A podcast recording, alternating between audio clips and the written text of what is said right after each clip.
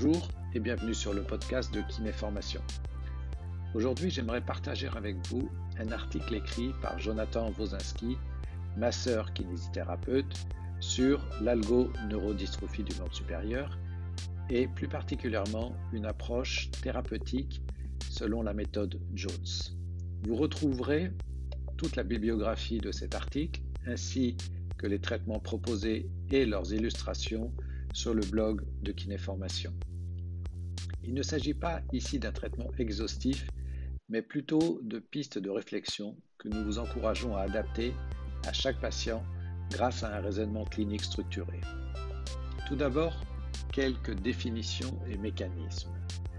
L'algoneurodystrophie est un syndrome douloureux régional pouvant cumuler des signes vasomoteurs et trophiques.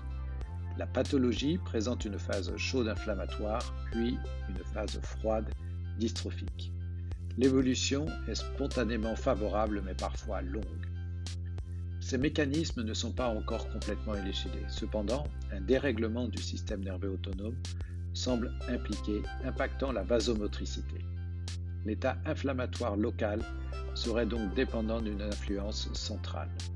Dès lors, il semble que travailler à la réduction du symptôme pourrait être envisagé selon deux axes.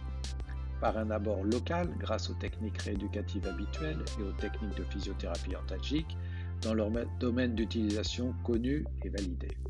Et également de manière centrale en essayant d'avoir une action physique sur le système nerveux autonome dans l'espoir de normaliser son fonctionnement pour améliorer les perturbations vasculaires responsables du symptôme. L'abord local étant maîtrisé par les kinésithérapeutes, c'est cette piste centrale que nous nous proposons d'explorer ici en nous concentrant sur les cas de dérèglement du système nerveux autonome. Les traitements rééducatifs actuels. À ce jour, la priorité est de minimiser la phase chaude inflammatoire, puis en phase froide dystrophique, on cherchera à limiter l'enraidissement articulaire en utilisant entre autres la physiothérapie antalgique, les mobilisations, la remise en charge progressive, l'exposition graduelle, etc. Toutefois, si travailler localement est indispensable, il apparaît cliniquement que cette approche seule est insuffisante dans les cas d'algoneurodystrophie. Pour espérer réduire le temps d'évolution de la pathologie, il paraît essentiel d'essayer de limiter la phase chaude inflammatoire. Bien que le travail local soit compliqué par l'inflammation, il est possible de travailler à distance en cherchant à avoir une action sur le système nerveux autonome. D'autant plus que dans les cas d'algoneurodystrophie du membre supérieur, il semblerait que la réalisation de blocs stellaires en périopératoire d'une chirurgie du membre supérieur chez les patients ayant un antécédent d'algoneurodystrophie aurait un effet préventif sur la survenue d'une récidive. Envisageons un traitement central. Bien qu'essentiel, un travail exhaustif des structures anatomiques composant le système nerveux autonome serait trop long à développer ici. Nous vous invitons donc à consulter la littérature spécialisée sur le sujet. Cependant, Certaines techniques clés sont très efficaces et possibles à utiliser sans risque pour le thérapeute comme pour le patient. Nous en avons choisi quatre destinées à des structures anatomiques pouvant exercer une tension mécanique sur le ganglion stellaire et perturber ainsi son fonctionnement. Il s'agit d'une liste non exhaustive mais qui constitue, constitue un bon début pour un abord mécanique du système nerveux autonome destiné aux membres supérieurs.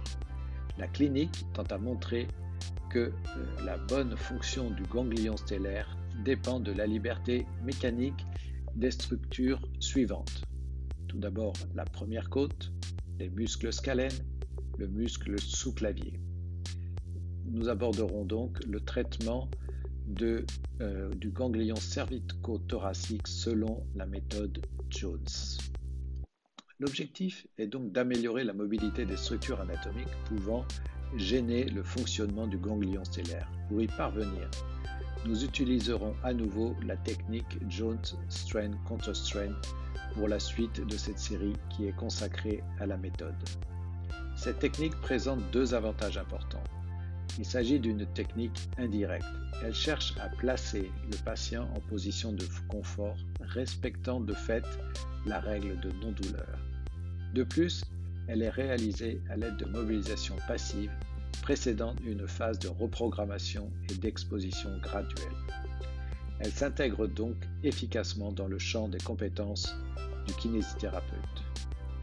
Une fois la technique réalisée, les, techniques, les marqueurs de traitement devraient être améliorés. Ceux-ci peuvent être subjectifs, perception de la douleur par le patient, ou objectifs, avec la mesure de l'amplitude articulaire, articulaire améliorée, réévaluée dans le temps par exemple. Il est bien sûr indispensable de les utiliser pour évaluer la pertinence et l'efficacité du traitement.